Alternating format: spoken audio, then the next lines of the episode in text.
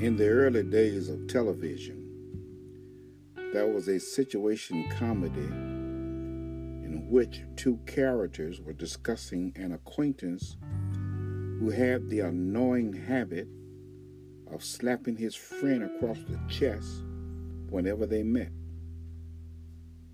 I am fixed for him, said one of the characters to the other. I'm tired of how he always slapping me so hard across my chest. I'm fixed for him now, that character said. Here's what I did I put a stick of dynamite in my vest pocket, and the next time he slaps me, he's going to get his hand blown off.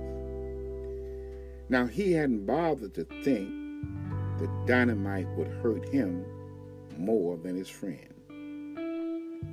An unforgiving spirit is like that. The Bible tells us to be aware of the root of bitterness that can spring up and defile many.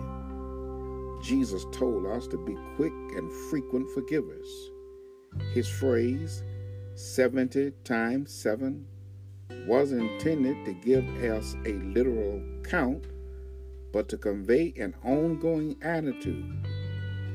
Whenever we are hurt by someone, we can either hold on to the grudge or we can process it on our own knees, releasing the bitterness and leaving the matter in God's hand.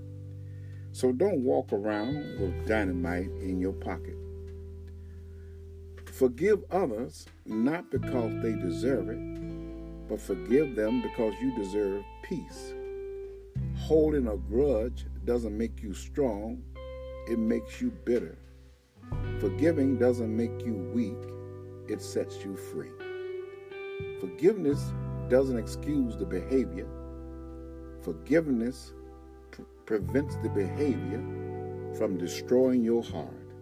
So let me encourage you be an intentional forgiver, be a persistent forgiver be a perpetual forgiver because, after all, God is that way toward you and I. Amen.